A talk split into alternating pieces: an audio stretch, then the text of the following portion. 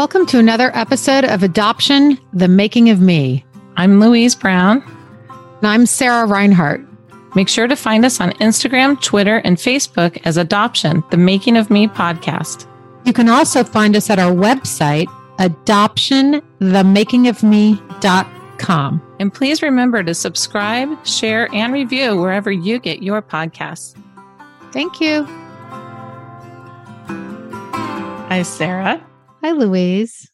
I can't believe it. We're here for the conclusion of this wonderful book by A.M. Homes, The Mistress's Daughter. I know. Like when any good book comes to an end, it just feels like such a loss. Mm-hmm. It is a loss. It's like the, the I think that's why we dragged show. it out so long, you know, is it because we could have finished it a few weeks ago, but it was just yeah. savoring her writing and kudos to yeah. the writing. I mean, really, it's so yeah, well written. And we really along with just respecting you as a person we mm-hmm. know, we just adore your writing. Yeah. If you're listening, I'm hi. so the last two little sections of this, the first one's called like an episode of LA Law, which I, I love the titles. I mean, yeah. And she does a whole guessing if she were to get her biological father into court in the deposition saying, Are you my father? It's got some great one liners. It's very It's rich. an imagined, but at the conclusion of that particular section, we don't know what she did, if in fact she sued him to get those DNA results or yeah. not. No, it's very vague, I think on purpose, probably. Mm-hmm. Oh, I'm sure. Right. Yeah.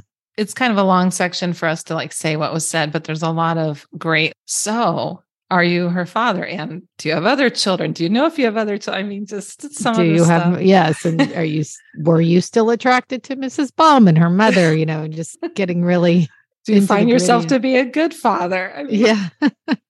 just all the questions that she's had about him. So it's a fun read, like almost a different part of the book. It's written a little bit differently. Mm-hmm. And then we get into the very last part. And this part made me cry. I don't yes, know. Yes, this was really touching. She talks about her adoptive grandmother. I remember, you know, when I first had Becker and I heard that expression, grandparents and grandchildren connect so much because they have a common enemy, you know. I haven't heard that. That's funny. That is yeah. actually true. so I really was close to my adoptive grandmother too. She died at 101. I remember um, you you would talk about her. And I was too. I'm named after her. And that's Jack was very close to my mom, to my adopted mom, to yeah. his grandmother. Huh. The common enemy. I like that, Sarah. so this is really just about connecting, paying homage to her, mm-hmm. but also thinking of narratives and growing up. She said she wasn't sure about whether or not she could absorb that family history we have talked about this a lot about how your family did a family tree, but you, and then your uncle said, no, you know, part of it or whatever that was. I had a red circle. There's a line here where I wrote, Oh, me and Sarah, I wrote both of us. She said, exactly what you said. I was never sure about whether or not I could absorb the family history at family gatherings. Great aunts and uncles around the world would pull their chairs in close and tell the stories and she absorbed it and it's her history but not her family. And you get caught up in it because it's part of i mean like she said they would sit around her grandmother's table. That's the title of this section. She had this table where everything took place. And she is part of it. She's in the family but when they talk about that she felt what was the word she used? Oh we are your family. Believe me my mother would say. I wanted to believe but something felt off and inorganic. Mm-hmm. I like how she wrote that because you are part of it and you're laughing and you're you're with everybody. You don't know any different. It's your family, but deep inside you're like, but not really. I mean, you know what adoptees know and don't know is a big thing, whether they voice it or not. I felt like I always had that inside. Yes. Also, I thought it was interesting that her adoptive mother chose not to share about yeah. AM's, you know, connecting with her biological family with the grandmother. They didn't share that with no. the grandmother. Didn't the adopt her grandmother with whom she was very close wasn't privy to that information. Yeah, um, like her mother deliberately kept it from her. Yeah, and she was the person she talked to the most, and was with all her faculties, and they were very mm-hmm. close and spoke all the time. Yeah. I wonder she why. inherited the table, Yeah. which, you know, is kind of like a metaphor throughout this chapter Mhm. too. And there were a few things that I did. Well, her grandmother died when she was 99. Yeah. Um, I like where she says, I see now that I'm a product of each of my family narratives, some more than others, but in the end, it is all four threads that twist and rub against one another, the fusion and friction combining to make me who I am and what I am. And not only am I a product of these four narratives, I am also influenced by another narrative, the story of what it is to be the adopted one, the chosen one, the outsider brought in. Mm. God, so I'm just absorbing that. I've read it, and now that you say it, it's. I feel like every adoptee is going to go, okay, I need to read this book just for that. Mhm. And then it was the death of her grandmother that compelled Mhm. her to have a child of her own. It's so oh, interesting that her adoptive mother, of course, yeah. you could just hear this twinge of, I don't know what word I'm seeking, but just a twinge of something when she's like, what is an adoption good enough for you? You know, I knew you were going to highlight that. not, It- not she was having a problem getting pregnant, and that's the question. What Right. adoption's not good enough for you? It's like, well, no, it's connection. I think it's connection, but she didn't have the words either to say. or just like a need. She said she felt compelled to try her hardest to issue a biological echo, to see myself before myself, writ large and small, and as fully related as one can ever be. Mhm. Again, like people who don't grow up with their biology, who've never had their biology, it's so. For some of us, I'm not saying all adoptees, but for many of us, that is a strong urge to mhm. have that connection, the strongest biological connection. And what's interesting about it, it's the strongest urge. And yet we all have the fear that we have the abandonment and fear part of being close to other people. So it's Well, yeah. it's Eh, so big, right? It's like She says that I had Mhm. motherhood was something that terrified me. I have a great fear of attachment and an equally constant fear of loss. I'm not sure if this is true for everyone, but for me, the ghost of the dead brother still and always looms. yeah. Yeah. I mean, I, you know, it's funny because I bet you when she was writing this book, she didn't really know any other adoptees, there- and there wasn't social media, and there wasn't yeah. a big conversation out there about it.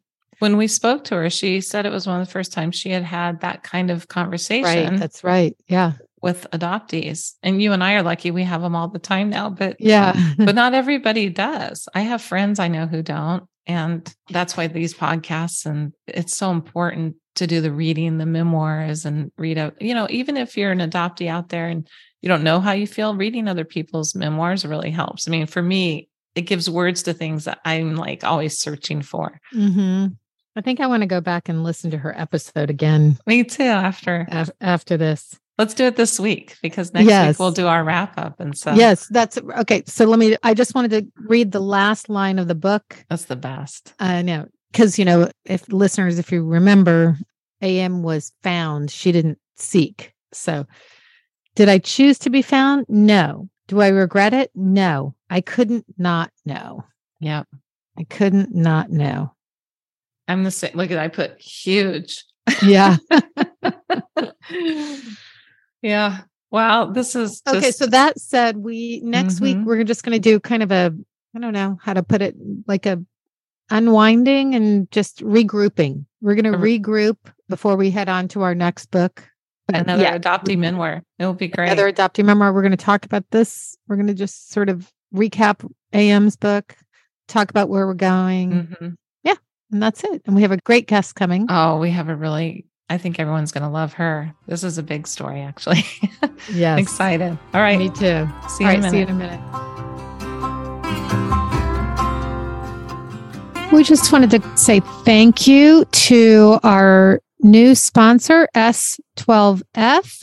Between him and our Patreons, we are now weekly, which is so exciting. We've been trying to reach this goal for quite some time. So thank you to everybody who's been a part of this and for helping getting us here. And if you too want to be a Patreon and be part of this, you can go to patreon.com and search for Adoption the Making of Me.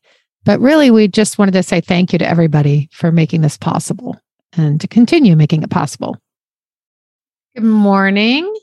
Excited to introduce today's guest. She found us, I guess, when we first started early on from who knows who shouted us out in a New York Times comment section. I'm just hearing that and excited Very that, cool. that, that that happened. I comment often in the New York Times. so anyway, I'm going to introduce Emily Sinagra. Thank you for being here, Emily. Thank you. Thank you and welcome. Thank you. Thank you. Coming to us from Portugal. Yes. Can't wait From to hear north. how that happened. Well, you will come to hear that it's all part of the adoption saga. you can never, never, it never goes away, never goes away. So, anyway, I'm really happy to be here. And I also want to say that I love the podcast. And one of the things that I do really love about it is your friendship because I feel like it really, to me, it gives me, it's like a role model for friendship for adoptees because it is not easy to have friends sometimes. And I was thinking once, wow, you know, I really have very few friends. I have very few long term good friends that are still around, you know, that I could work with, like you two work together. So it's nice to see. Well, thank, Thank you. you. That's nice. We work hard on it, you know, on Yeah. our friendship and care about each other a lot. So thank you. Yeah. Maybe I need an adoptee friend. That's right. Well, now you have some.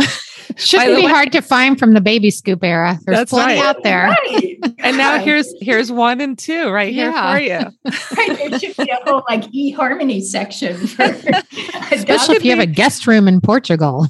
This, exactly. This could be our new I'll uh, be your friend. Sarah and I are really good friends when we want to go to Portugal. Right. well, thank you for saying that. That's Yeah. that's nice. So I bet you want to hear my story. We yes. okay. That's what I heard. Well, I've been telling this story about 8 million times. And in fact, I'm about ready to be done with this story. I feel like a fly, a fly caught on a piece of fly paper with this story. So I was told I was adopted when I was three and a half by my mother because they were going to adopt my little sister. And I think back on that as my first memory. Of course, three and a half. There's another mother out there somewhere. We mm. loved you so much. She loved you so much. That's why she gave you away, the usual. And I think it was probably, of course, at that time that the world split in two, I split in two, and everything that Betty Jean Lifton says and, and Nancy Verrier says about the ghosts and, you know, all that is true. But to me, also, there was this sense of this other possibility you know like there was this other like there was this portal to this other world this parallel world so i grew up like any adoptee wondering who my birth mother was searching in the mirror for clues my mother was very open about it we talked a lot about what we thought might have happened who this person might have been and where were you? I was in Boston. I'm going to go back and sort of fill in that once I find my birth mother.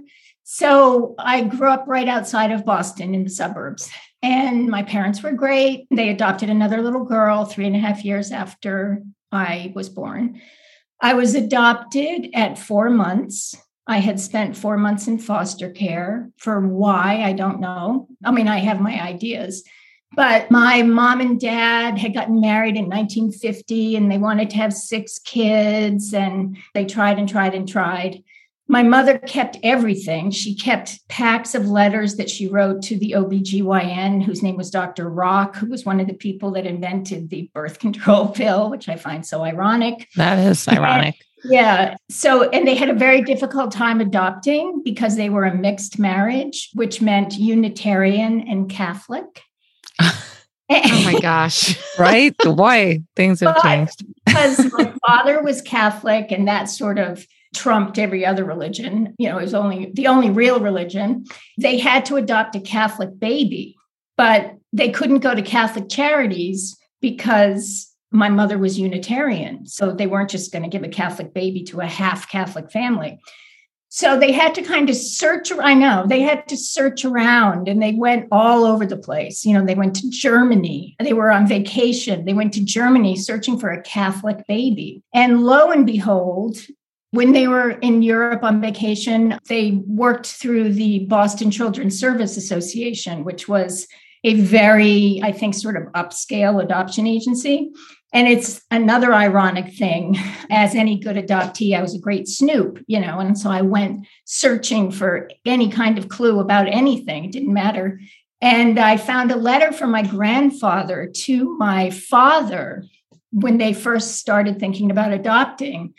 And he was telling them it's probably going to be impossible to adopt as this some people you may try in Massachusetts, but it's probably going to be really hard because, and he was a pediatrician, because people don't want to start off an adoption and then have it fall through or have it not work out. And I was thinking, why? Because the baby isn't Catholic? I mean, it's and bizarre.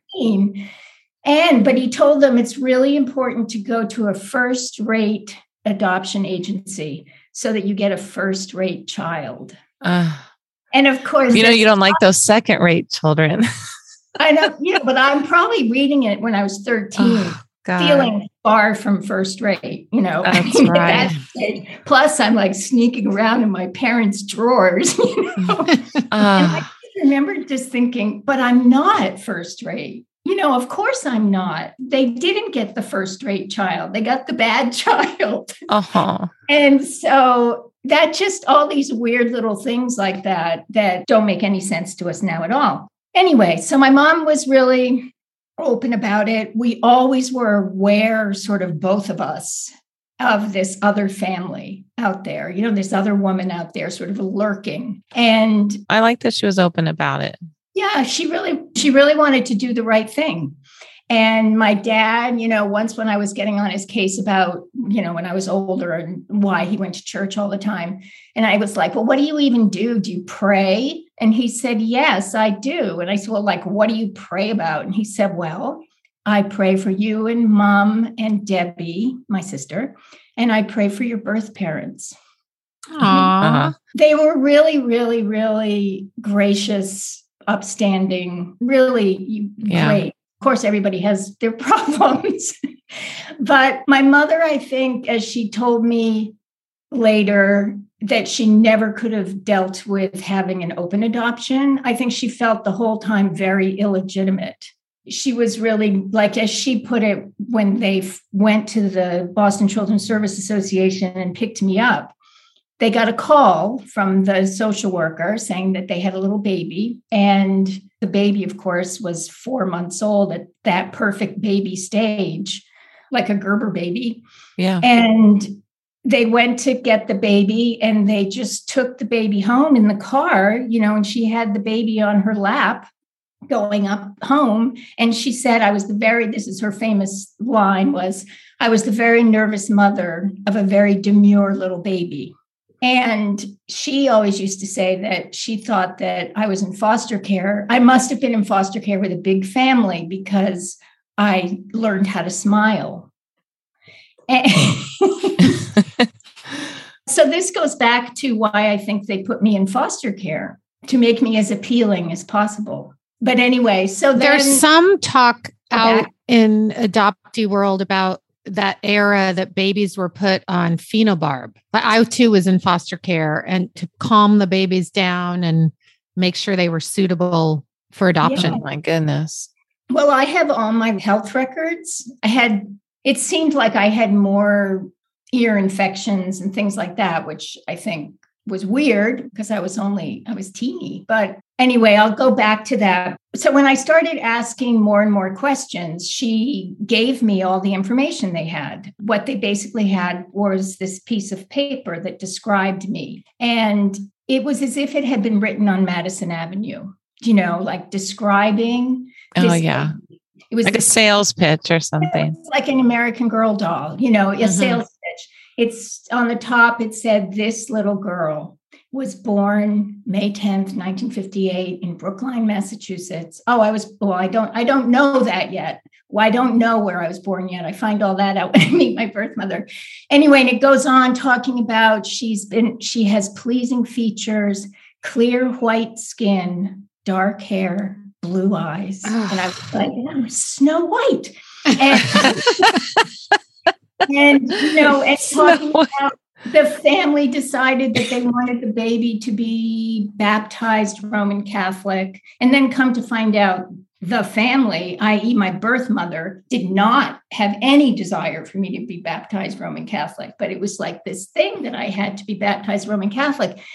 And then it went on to describe the mother and the father in the most glowing terms, you know, oh. self made, handsome, tall, well built, high, went to schools of high academic standards, many cultural interests. And so it took me like 40 years to finally realize why would these kind of people ever right. give up baby? You know, and it took me another 50 years or however, you know, it took me forever until after I found her to realize that this wasn't truth because I just held it like, you know, and I would go home and I put it in my journals and I took it everywhere with me, you know, where I, I moved all over the place, New York City, blah, blah, blah.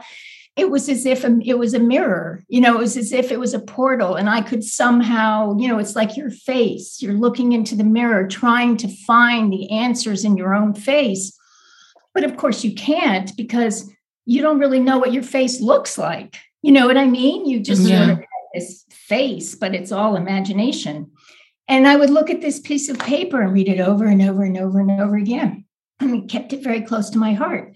Anyway, so I was an actress because that's a great way to sort of obsessive compulsively work through rejection and belonging over and over and over again. and it's also a great way, if you don't know who you are, to be a lot of different people. And so I did that in New York City for my 20s. And then I decided that that was enough. I really needed to be real, but I had, how do I do that? I don't know. But I think acting and doing all the body work and doing the voice work and I think that that really helped bring me into my body so I ended up leaving and going to Gloucester, Massachusetts for no reason whatsoever. I just Why Gloucester? You just kind of said I'm no going to Gloucester. Okay. None. Okay. I just decided that I went to Boston. My parents, you know, I didn't want to live with them. I ended up going to an audition, even though I told myself I never wanted to act again. I went to an audition. I got the part. The guy that was directing the play was in a play at the Gloucester Stage Company. So I went to see him there and I was like, wow, I, I think I had been to Gloucester once to the beach. It's an old fishing community, you know, it's really a working town. And I was walking around thinking, wow, what is this place? I mean, it was really, it was something to me. And then I ended up finding a notice on a bulletin board at the last stop variety needing somebody needed a roommate. So I called the number and my life was about clues. I was just following the clues. And I like I saw the notice for the for the ad for the audition for the play yeah. you know, on a bulletin board. These are these are days where things were stuck stuck in wood along the way.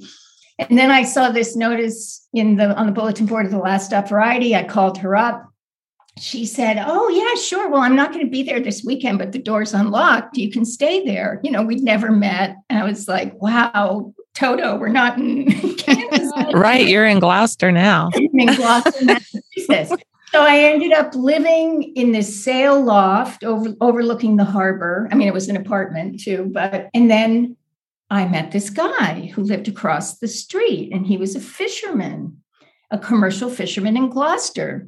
And very soon after I met him, oh, one thing I forgot. We were sort of dating, and in one time he told me, Well, I can't have children. And I thought, Well, why are you telling me this? You know, I'm um, and then he said, I, you know, my wife, I, we were married before. I was married before, and she has four kids. And I went to the doctor, and I'm never going to be able to have kids. And I guess he was trying to tell me this, right? If so, you know, if we got serious, well, the first time we ended up having sex, I got pregnant. I barely knew him. And I mean, I had known him about. I guess he was wrong. he was wrong. But even after we had our first daughter, we went to see because I wanted to have more kids. And he went to the doctor we were talking to, took him aside and said, Are you sure? Are you sure she's your child? Oh. Because he was had so little sperm. And so there I was, an unwed mother. You know, I, I mean, I, they was sort of, okay, my turn. And we decided to have the baby, keep the baby, be with this man, even though we were so totally not together at all. I mean, we were, you know, it's some karmic thing or something. Anyway, we ended up having two more children. But right after my first daughter, Dominique, was born, of course, I decided I wanted to find my birth mother. Ta da, like many other adoptees. So it was very easy. I contacted an organization called Adoption Connection. I was told never to utter that word, those words to anybody, because in those days they did illegal things to find. It was in Massachusetts, you had to open oh. records. And so I was under no circumstances supposed to tell my birth mother that I had used them. You know, it's just say, oh, I always knew your name, all this kind of make up lies. So they had me write a letter it was a form letter. I filled in the blanks. and sorry, it's like, uh, and then this happened, and then this happened, and this happened. But I want to get to the real story, which of course is what really happens after you find. Yes, yes. And you have to put it all together. You think that, oh, I'm going to find my birth parents, and everybody else in the world says, oh, well, you've all your questions have been answered. Right. right? It's a magical I'm thing. So glad you have complete what is the word? Closure. Closure you know, yeah. so oh, glad you feel whole. Now you know and you can move on. Yeah and now you can move on and i'm like and it's just sort of taken me 30 years later to now to realize whoa wait a minute. I was just completely shattered by it. And not that there was anything horrible it's just there was no closure. And anyway it's up to us to make the closure, obviously. Yeah. Because there's not, I don't really think there's anything that will fill up that hole, that chasm of mm-hmm. not having the bonding. And I was thinking to myself, yes, I've had many, many opportunities with my adoptive parents, and I was lucky. I'm grateful. But one opportunity I didn't have and I can never replace is that bond with the mother and it's really, and it comes up over and over and over again, where suddenly I just kind of feel like I'm flailing, you know, and I'm just beginning now to realize oh that's kind of that out of body experience the me, me too. I feel like i'm just figuring that out when yeah. i go into that state what that is. Yeah it's weird. I mean it's yeah. just really weird how insidious is that the word? Or how it surprises you and takes on so many different forms. Mm-hmm. anyway so i ended up writing my birth mother this form letter because god knows what i was supposed to say to her. I sent a picture of myself with my one year old baby and then it went to the wrong address then i got another address it was right around the corner from where i had lived in new york city and I thought, oh my God, you know, I probably passed her a million times on the bus. And then she had one of her friends call me.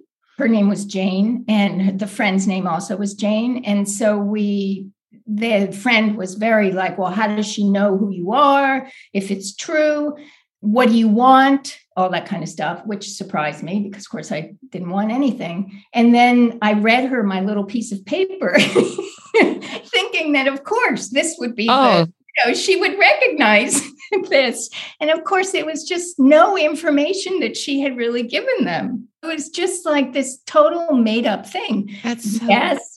She had gone to a college of high academic standards. She didn't know the father all that well. So she just sort of plugged in the man that she was dating while she was pregnant with me. So the story with her was she was a writer she went to Radcliffe. She got pregnant August of right before her senior year. She borrowed $700 from a good friend and gave it to an abortionist and went to the abortionist and thought she had had an abortion. However, she had not. Who knows why? She what the heck happened there? That's creepy. no, I think he was just a big fake. And she was wow. very naive. So she went off thinking mm. that she had an abortion. And then suddenly she still wasn't feeling well. She ran into a friend of hers in the hallway somehow had heard that they were in the same situation. This friend had gone to Cuba where abortions were legal and had had an abortion and was trying to commiserate with Jane. And Jane said, What blood? There was no blood. and then, so Jane, it was too late. By the time she finally re- realized that she was pregnant still, she went home to St. Louis. Aren't one of you from St. Louis? I was born there, yes. um, she went home to St. Louis and told her parents her mother took to her room you know they just completely just didn't deal with her. And she said never mind i'm i can handle it myself. And she hid the pregnancy her whole senior year at radcliffe and she moved off campus. She took care of everything. The baby i was born three days she took her final exams and three days later she had the baby and then two weeks later, she graduated. And of course, there's pictures that I have of her and her dad at graduation. And I said to her, Well, weren't you still like oozing various liquids? she said, Yes. And she went on with her life. You were born in. Oh, oh I'm sorry. Yes, I was born at the Brookline, at Brookline. the, no, I was born at the Salvation Army Hospital for Unwed Mothers in Brookline, Massachusetts. And so I can't believe all she had to do by herself. They're just kind of like, okay, handle it.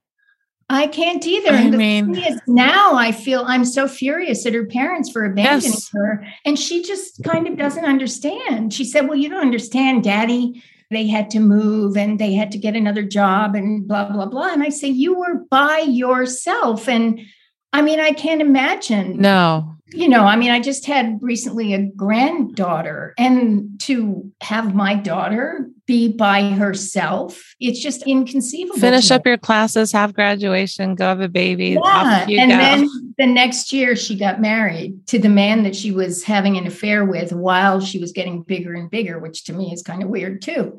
I said to her, Well, didn't you and this guy ever think about Yes. You, you, know, you were close. Didn't you think that, oh, there's a baby. Maybe we should get married and keep it or whatever? And she said, I don't know. Ask him. Anyway, so there's a lot of stuff that is, and I feel like I'm skipping over things was she expecting to ever hear from you or was it a no, shock? No, no, no, no, no.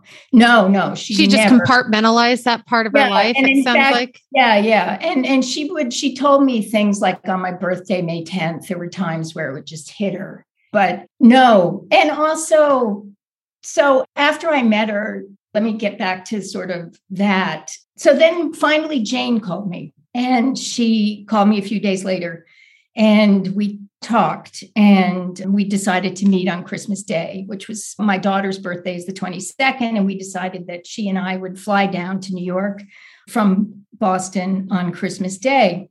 And, you know, she told me she's a writer, she was a feminist, she is a feminist. I mean, she spent her whole life, she was a founding editor of Ms. Magazine.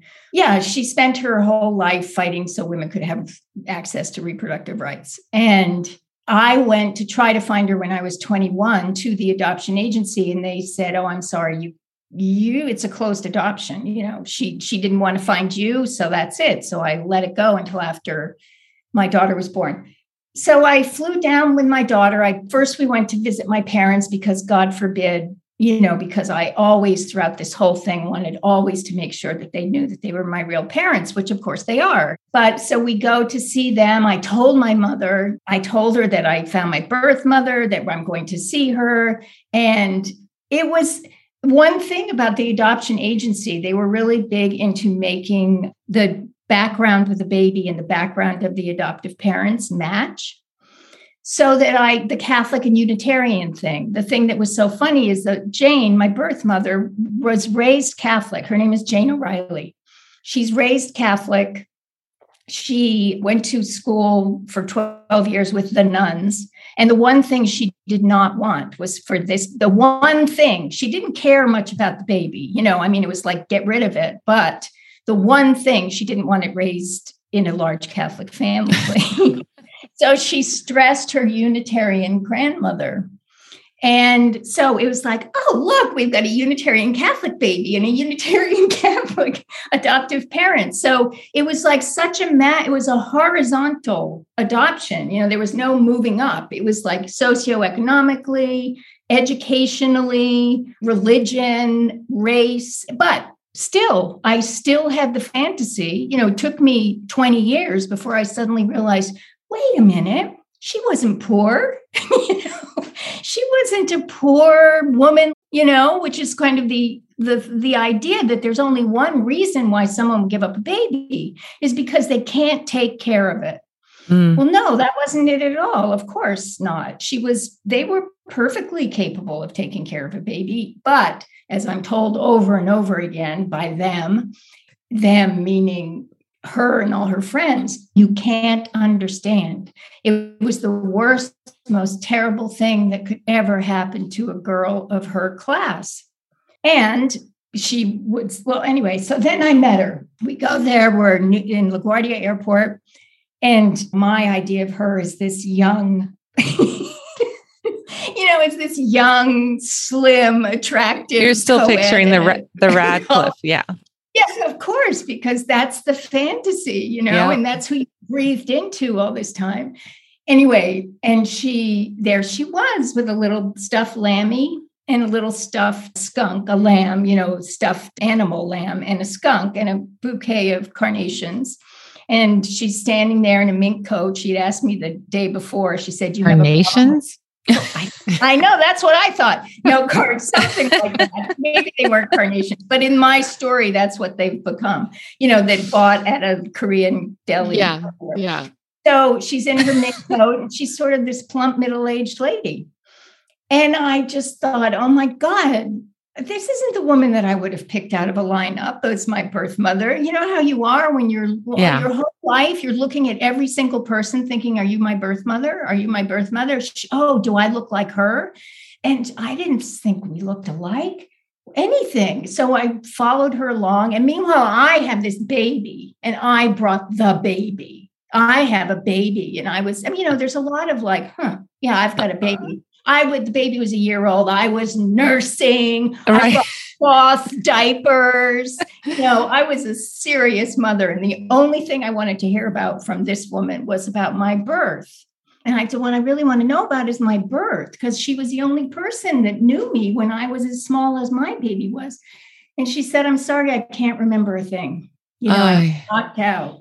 And I was knocked out for her son's birth too, because she had a son five years later because I didn't want to remember the first one. I mean, she was knocked out. You know, there's nothing to. She remembers vaguely they were wheeling her down the hall at the Salvation Army Hospital for Unwed Mothers, and she heard someone screaming, and she said to the nurse, "Who's that screaming?" And the nurse said, "It's you." Oh, she was knocked out. Like really, yeah. And she did tell the story. So she told me all the circumstances. She told me about the abortion. I mean, this is the first. The first night was Christmas, and there were millions of people milling around looking at us. You know, all her friends came. I still was more New York City than I was Gloucester. I had lots of friends come still there to visit, but and we were all sitting around the dinner table and her son was there. He's 5 years younger than me and and I'm next to him. And of course the baby stole the show. And I said to him, "Oh, well, it must be really weird to all of a sudden find out you have a sister." And he said, well, mm-hmm. once an only child, always an only child. oh, well, that's wow. And of course, I should ouch, said, ouch. I should have said to him, which is what I realize now once an adopted child, always an adopted child. And I make sure that I never, ever, ever, you know, I never call Jane my mother. And I always refer to her as your mother and stuff like that. She didn't have any more kids after him. No, just him. Yeah. Anyway, so I don't know. That's where, what else? I feel like I'm spinning out of control. No, you're um, not. Are you still in reunion? Are you oh, still? Yeah, yeah, yeah. Yes, yes. Even though I think I was, we were one good thing about being have this horizontal adoption was that we both kind of came from the same world. You know, we're both, we understood, we're same sort of political bent, where she's a writer. I had just started writing when I met her. I had been involved, you know, as I told you, involved in theater, but like artistic interests. And she's 15 years younger than my parents, my mother. So my mother went to Smith, Jane went to Radcliffe. My mother was 50, graduated in 1943. So the difference in terms of culture between 1943 and 1958 was remarkable. Yes, she has been in our life for 30 years. She, as my daughter put it, one of my daughters, she said, we call her Granny Jane. Granny Jane, I feel like she's my grandmother, but I don't feel like she's your mother.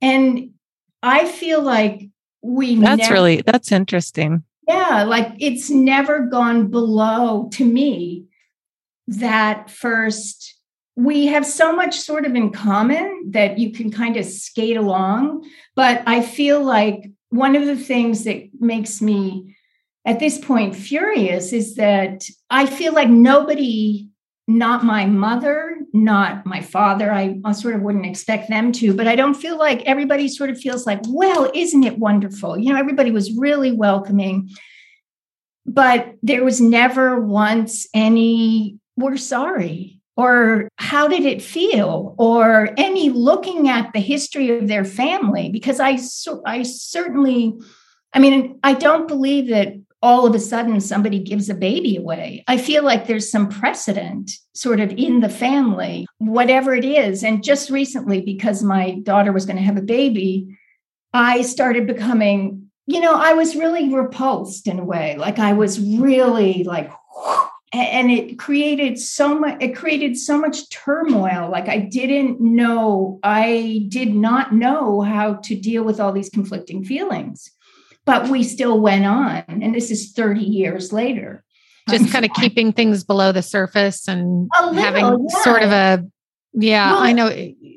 it's almost as if there was nothing to there was no reason to not be in contact but and yet sometimes i felt as if there was no reason to be in contact and i feel like now i'm it's funny because this is something that i felt like that was really important to talk about was and yet now i'm having a difficult time sort of remembering what it was that i wanted to talk about yeah it just kind of has gone along on the surface and yet i go to you know we have some thanksgivings together and i feel i mean a lot of that kind of thing. But is it that you haven't gotten maybe what you feel you needed in on a deeper level from absolutely. Yeah. But you know, how do you I mean, how do you yeah, say what it You is? get that, yeah. You know, you can't force you somebody to to be able to have that capability, especially like it is a different generation and that they maybe aren't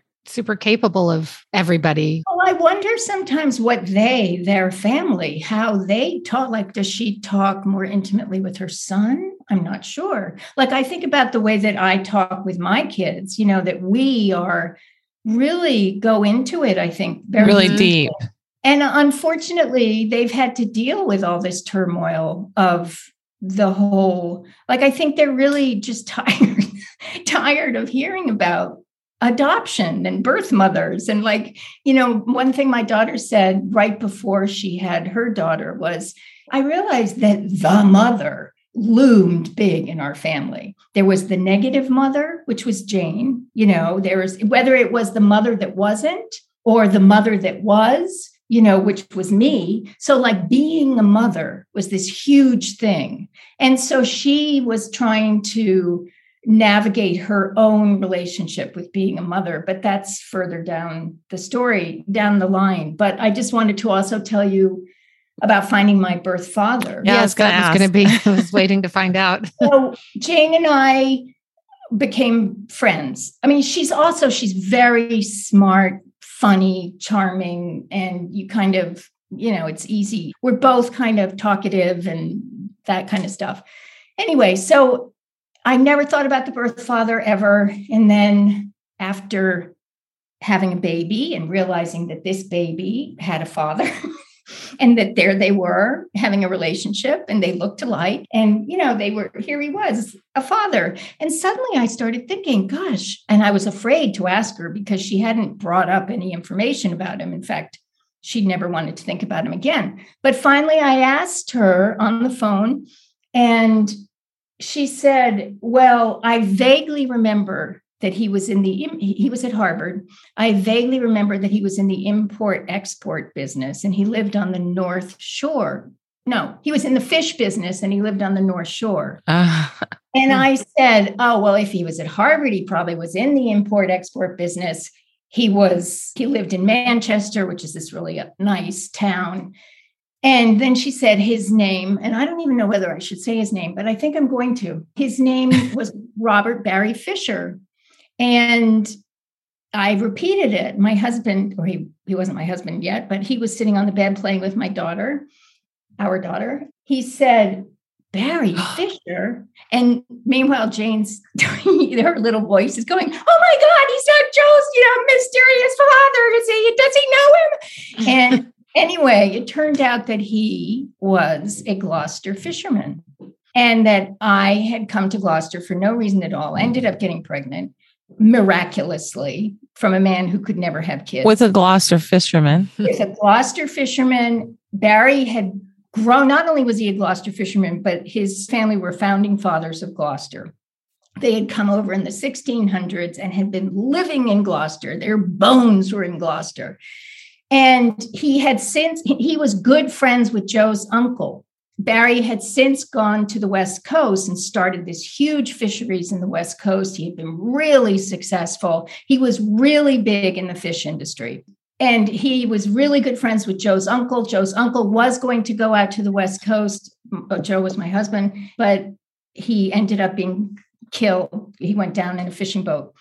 So anyway, that's him. And so we went around the the waterfront talking to all his old friends, and they were all like, "Oh, Barry Fisher, you know, you don't want to know him." And, and or it was either like, "You don't want to know him; he's an asshole," or else he's smart, really smart, you know. and then they would go on talking about all the things that he did in fishing, and then we saw pictures of him in the National Geographic because he had started this joint venture with the Russians, then, and also in National Fishermen and all this kind of stuff. And the fact that I was being living the life of a fisherman's wife was nothing that I had It's completely bizarre. It's my- bizarre. I know. And as my husband used to say, like a salmon, I came home to spawn. I like your husband. Well, anyway, we're not married anymore. No, but- he's funny. He sounds funny. He was funny. But so Joe ended up meeting him at this fish expo in Boston. But meanwhile, he had heard one of his Gumbadis, one of his friends, had called him up on the West Coast. Joe Sinagra's wife says you're her father. And so Joe ends up seeing him at the fish expo, and he comes up to him and he says, You're Joe Sinagra. And Joe Sinagra looks at him and says, You're Barry Fisher. You're my wife's father. And he was really like shaking and nervous. And he really wanted to meet me. He said he didn't know anything about me. He said he didn't know I was born. He was married at the time. He was four Mm. years older. He was on the vet bill, the veterans bill from the Korean War. And he was older than Jane to begin with. And he had a wife and a kid, and probably another kid on the way they had had some flirtation. As one of Jane's friends said, it was just horrible seeing them together in class. The electricity between them, they had this flirtation for two years. The electricity between them, I knew nothing good would come of it. I just love the way people talk to you. Yeah, I know. Nothing good. Nothing good came of it. There you go. So then he came out to meet. He first he called me, then he wrote me like these piles of um, Oh, wow. resume. It was this outpouring. I think he was just so amazed that some of his flesh and blood, his issue had come to Gloucester and married this fisherman. And so then he came to meet me. I was so totally shocked by my feelings for him. They were the opposite of how I felt about Jane. Like I had this sort of visceral reaction, kind of like this to Jane. And I think it's all obvious for obvious reasons. Yeah. You know, whatever happened in the womb, it's for whatever, you know, just this. And I think Nancy Verrier, I think everybody talks about it. You sort of have this you yeah you know you're just not the intimacy is too scary Mhm. he was this big macho guy but in a nicely dressed way and he was I mean, he was just like he hugged me and I could feel him shaking. And then we had this, I mean, it, this, I was infatuated. We had this four days, and he's taking me around Gloucester, showing me where his great great grandfather lived, where he grew up, took me to the family burial ground, you know, held on to me and cried at the grave. And I'm going, I'm looking over my shoulder at Joe, like, what the fuck? You know, because like, what are you doing? And then we became, and he used to, he wrote me these long letters, love your father, talking about, I don't know how to be with a daughter. You're already, the, the yoke is set. It just, I just felt like there was some kind of a connection there that I totally didn't expect. He had left school in the eighth grade, and when he was 15, he lied about his age and he joined the Merchant Marines and he transported Holocaust victims to Israel in the tail end of World War II. He was a dory fisherman. Then he went into the Korean War and he got all these medals and he was wounded and he did two tours of duty. And then when he was wounded again, he ended up getting his GED and then went to Harvard. And so he had this bigger than life story. And the way that, you know, I remember like him leaving and he kissed the top of my head and told, you know, and I just started writing and he was like, keep writing. And it was just this I felt this validation. And I also felt this validation for this wacky decision I had made to be living with this guy who really we had nothing in common. And it really ended up making me stay in this myth much longer than I think mm. I would have. You know, I would have left my husband earlier I was like married to the whole thing, to this whole idea that I had come back to spawn. Right. And the thing of it was that that first time when he was visiting, I said, So are you going to tell your wife? And he said, No. Yeah. And so I just thought, and he has two sons my age, you know, approximately. And there was only so far it could go if he's not going to tell his wife. And I even met her she came out to the East Coast because he had given some money to a museum and there was this big fete for him. And I said, Well, who are you going to say we are? Oh, you know, you said the kids, you're Joe Sinagra's son, and you, you know, we're working on fishery stuff together. And then there was this whole cocktail thing on the lawn. And then we were all invited to go inside. And people said, Okay, family first. Come on, Emily.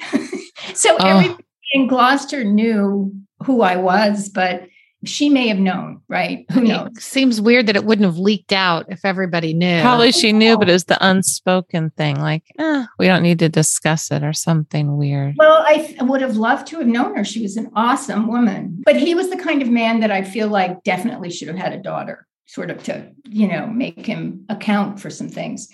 So the weird things about who you look like, like when I first met Jane, I didn't think I looked like her at all, except then I noticed the thumbs. And with Barry, my I just, it was the eyebrows. And even there's a picture of his father on the wall of City Hall, and there are the eyebrows. It's just so weird. It's almost discombobulating because you're sort of used to yourself in one way, and then to all of a sudden have these body parts mm-hmm. flying off onto strangers. You know, it's, it's bizarre. Just really weird.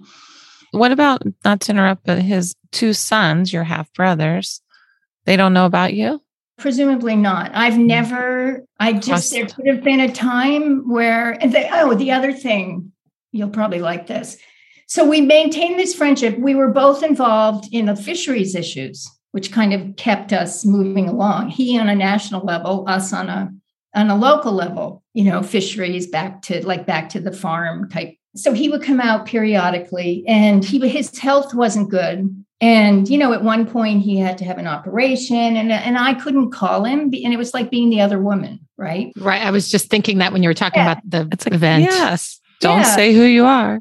Yeah, yeah. And so anyway, and it, the last time I saw him, he and Joe and I were out to dinner and he was talking about his niece who lived up there in that area. I don't know if she lived in Gloucester.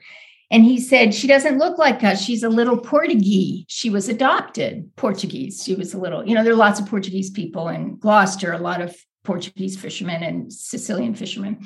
So he was making a little aspersion. And then he said his brother had adopted two kids. One was this niece, and then the other one, he said, Oh, he never amounted to much. Uh-huh. But it doesn't matter because he was adopted. Oh, And I looked at him and I said, "Barry, what? I was adopted. I, I was adopted. And he said, Yeah, I know. And then it was just like, you know, it was just slam curtain and see, it's over. You know, it was just, I realized that he was really starring in his own movie, you know, and I feel like all the letters, all the stories were here I was sort of lapping them up. You know, I was this new vessel that he could pour all this stuff into, which is fine because I now have all these letters and I have all these stories. And it's interesting, but there was no, I mean, he did say something like, and when I first met him, you know, I'm sorry. If I had known, I would have done something. I don't know what I would have done. And I said, Yeah, you would have made sure she went to a, a real abortionist, is what you would have done. You know, I mean, what would you have done? But so he, I just have not. And now I feel like we're all so old. Like there was one point 30 years ago where we all could have met, we would have had little kids. but now I feel like our kids are the age I was when this all started happening. And also, my kids were like, oh, no, I can't. It's a lot to have another family. You know Yeah. what I mean? It's a lot. And then, and also, I think I stalk them though, of course. I definitely, and I have a picture of the two boys on my computer. And I stalk to see if she's still alive, the wife. And I did write them a letter, the boys, once saying that I was writing a book and that I wanted to talk to them about their father. And I never heard back from them, but who knows if I even had the right address. You had a little attempt there and then they didn't. Nothing. Yeah, but I I really can't I don't know. I mean, it's just like uh When was know, the last time you had contact with Barry? then that night. when And that was how long ago? and then he died. Oh, So- he died. He died. Had any and any contact since he died. Okay, I didn't realize he had died. Surprising. Surprising. When when was that? When did he die? Like 98, maybe? Hmm. So I met Jane in 90. And then a year later, I met Barry. And then I think it was 98. I think my middle daughter was two. Yeah, And you're still in contact with Jane, as you said. very much in contact. She's Granny Jane. Yeah. She's Granny Jane. Your your daughter sounds quite wise with some of her comments. Just that she Yes, feels like her grandmother, but not your mother. And Yeah, that was my middle daughter. All my Yeah. three children are very wise. But let me tell you, what has really been hitting the fan for me is having a granddaughter. You talk about, oh, it's great you're living in Portugal. my oldest daughter has been sort of off for a long time. My middle daughter graduated from college in 2019. My son graduated from high school. And I decided I was going to move to Portugal. Why? I think I couldn't stand the empty nest. Mhm. Oh Yeah. boy, can I relate to that? It was like, okay, Ugh. If you're going to leave, I think I'm leaving. you're leaving. I have to escape. You're leaving. Oh, no, I'm emptiness leaving. is horrible. I had a horrible time with it. Yeah. And periodically, like I go through my phone and I look at it and I look at all the layers of furniture and stuff that I've been giving away, selling over these past four years. I mean, I came to Portugal. I really have no idea what I was doing. I came to Portugal. I thought, ah, I thought it would be like going to Gloucester. you know, I'd make some, I something would happen.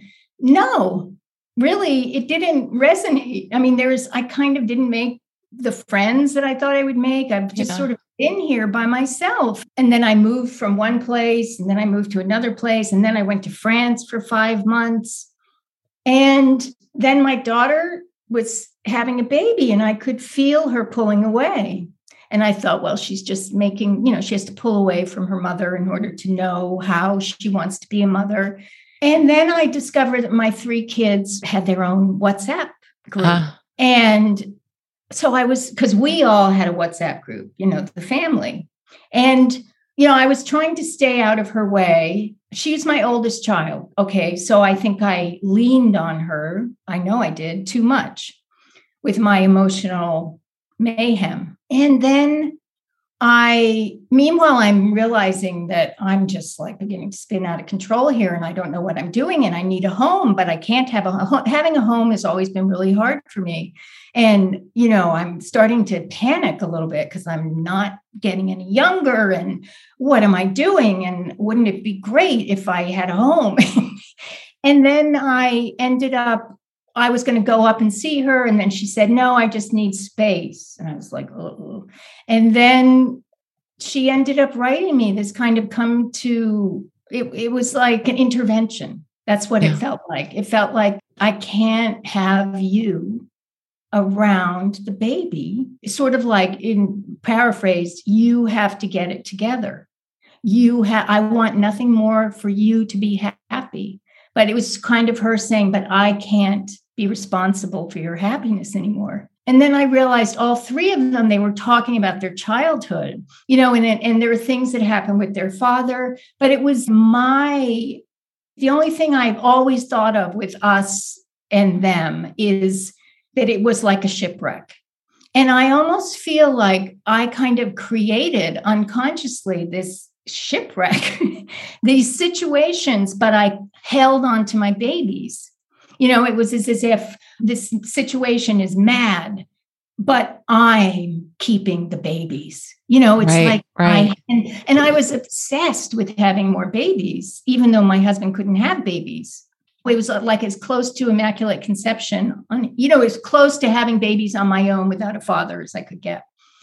And he's been not involved at all since we split up, which was 15 years ago, I guess, when my son was six. I mean, it's hard it was so, I just felt completely gutted. I really was thinking, I don't know. I didn't know how to be happy. I didn't know how to get my life together. I just, I realized that all these years, I really had nothing. I had nothing inside me I just felt like I was, and you have kids, so you're busy and everything has to be done. And I was, I wasn't a total terrible mom. I've been a very good at advocating for them and giving them opportunities and stuff like that. But when it happened that I'm here by myself, and I just realized that nothing was building. I had never really built a life for myself. And so what I've been thinking a lot about is how we abandon our children. Like, for instance, my son is so mad at me that I moved to Europe. Yeah. and he feels abandoned. But how we abandon our children, how it sneaks up on us. We think what I was not going to be like my mother's. I was not going like my mother, my adopted mother did the best she could, but she wasn't intimate. I was going to be intimate. I was going to never abandon my children. I was going to be there for them. And yet it comes out the back door, you, the way you least expect it. And I feel like I abandoned them by not understanding things like really boundaries, understanding how to feed myself, how yeah. to be my own person. We hold on too tight you know, you hold on too tight. I did. Yeah. I hold on too tight, but I also that sort of flailing, you know, mm-hmm. that kind of not knowing how to do something or like not being able to create a home or maybe that hole, that emptiness inside. That, yeah.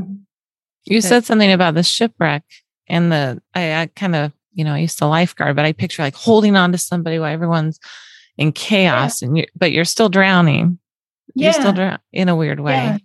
and just holding on to anything but it's sort of like a i feel as if it was you know if i was writing a novel it would be like it's kind of this compulsion to create a situation where i had to kind of save the children even though it w- shouldn't have been like that that's not right and it puts a lot of pressure on them and it seems to me like all the things now, all the things that I did that I thought I was doing right, that were part of my impulse, yeah. desire to be intimate with my children, are the things that are kind of coming back and biting me now. You know, the things that they need some clarity about. You know, dysfunction, just complete dysfunction. Whereas I didn't think I was being that dysfunctional. I thought I was being a good mom or whatever. But I mean, I knew there was some dysfunction, but I thought it was all fun. You know, I mean, I thought it was part of being intimate, not knowing.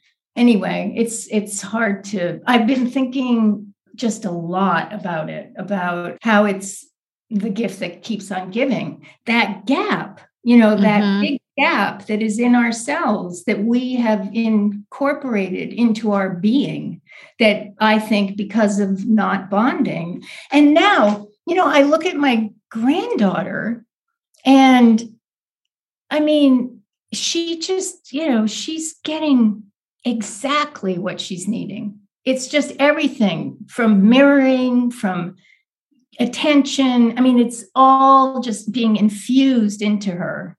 And there's that wonderful quote, I forget, is it Wolin? I'm not sure, but that idea of the steadfast gaze of the mother mm-hmm. and how, yeah, that's the wealth that we need, you know, and it, it goes into you. It's like the sunlight in your body. It's just yeah. warms you. Yeah. That we didn't, that those of us relinquished didn't, didn't get. No.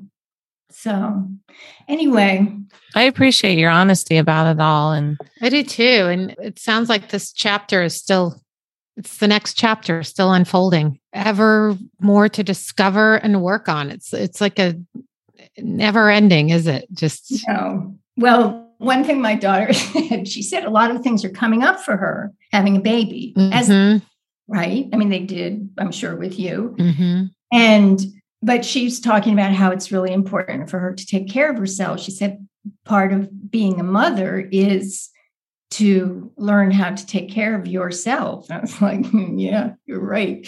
Anyway, which is how you end up, how we end up being so devastated with empty nest. When for yeah. me, my whole, I focused so much on him and not at all on myself, so that there was this big emptiness when he was gone. I know. And I think of myself when I think, well, what if you had just stayed where you were? I mean, honestly, I couldn't afford to live in Brookline anymore. And I just think, oh, that would be terrible. But here I am, just kind of keeping moving, like keep grabbing things in the shipwreck. There's a lot coming, I feel, with yeah, this growth. Just, I said, well, a lot comes up when you have a baby, when you have a child. And I couldn't help but say, and it will it will keep coming up throughout her life even when you're old yeah. You know? yes. I mean you think ding it's done. It's no. it's up. It never is. It never is. So oh lots to ponder. It's been so great to talk to you and well thank you for having me i feel like I hope I said something. Oh, I mean, you said a I, lot and just I was thinking of things that I wanted to say about long-term reunions and stuff like that, but anyway. All right. Really really enjoyed having you. Very deep. Thank you. That's what love about this podcast, just the Me deep too. conversations and things just unfolding as we speak and while you're talking to us, I just was like overwhelmed and absorbing all of this, what you're saying. And I was looking at Sarah and I was thinking, God, we're both just like, I can see it on her face. We're just drinking it in, sort of. It's a lot. I appreciate your honesty about it all. How, I don't know how. I don't know how we do it as human beings. I know it's like what? How do i do it? And it's just trying right now i'm just honestly trying to i mean it sounds so stupid because yeah but like really breathe and really yes. yeah. grounding myself. Every morning before i get out of bed i just i find a 10 minute meditation and do it just no matter what. I yes. kind of make myself do that. That's very helpful. Staying breathing. in it's, yeah. It's so much, I feel like adoptees are me jumping out. Yes. yes. My, my, thing now is stay inside the fence. yeah. Oof. Hard, not easy. Well, now we're new friends. So let's Yeah, now we, now you have adoptee friends. Yeah. So, and we'll be coming to Portugal to see you. or France. Or France. or France. This way. Okay. that sounds good. Okay. Really great talking to you, Emily. Great talking to you. Too. Thank you so much. Bye. Bye. Ciao. Wow, Sarah, that was really deep. That I really mean- was. I really, really liked her and liked going to those places and getting further into the conversation. But just as an uh, aside, like, wow, with the marrying the Gloucester fisherman right? I mean, just showing up in Gloucester, I feel at And home feeling- here, and there's exactly. a fisherman, and I'm going to have babies with this guy, and then Barry appears. I know. It's weird what we're drawn to. I really don't believe in the coincidence thing in life. I think there's a pull, some sort of deeper pull on us, and or there's some sort of inherited memory. generational, I don't know if it's cosmic, but maybe it's genetic, you know, that just that's, in her DNA. That's how, you know, when I felt with New York City, oh my God, this is home. And turns And- out it was. And and it was and she's she's always been he was his generational how long they were there I know. and then also that she's had a 30 year reunion with her biological mom even though it's how she described it you know skating along the mm-hmm. surface it's still Yeah. a 30 year reunion Yep. she's a neat woman just Yeah. I, re- I really, really enjoyed it. Really like enjoyed learned a lot yeah it. Mm-hmm. Me too well this is another what do we say Another great episode. Another great episode see you next time See you next time. Thanks so much for listening today. And remember, if you'd like to share your stories or suggest any guests for our show, you can find us on all the socials at the Making of Me podcast. And again, we have a Patreon page so that we can continue to bring these great adoption stories to you. So if you want to find that and donate or contribute in any way, Find us at patreon.com searching adoption colon the making of me. Bye. See you next time.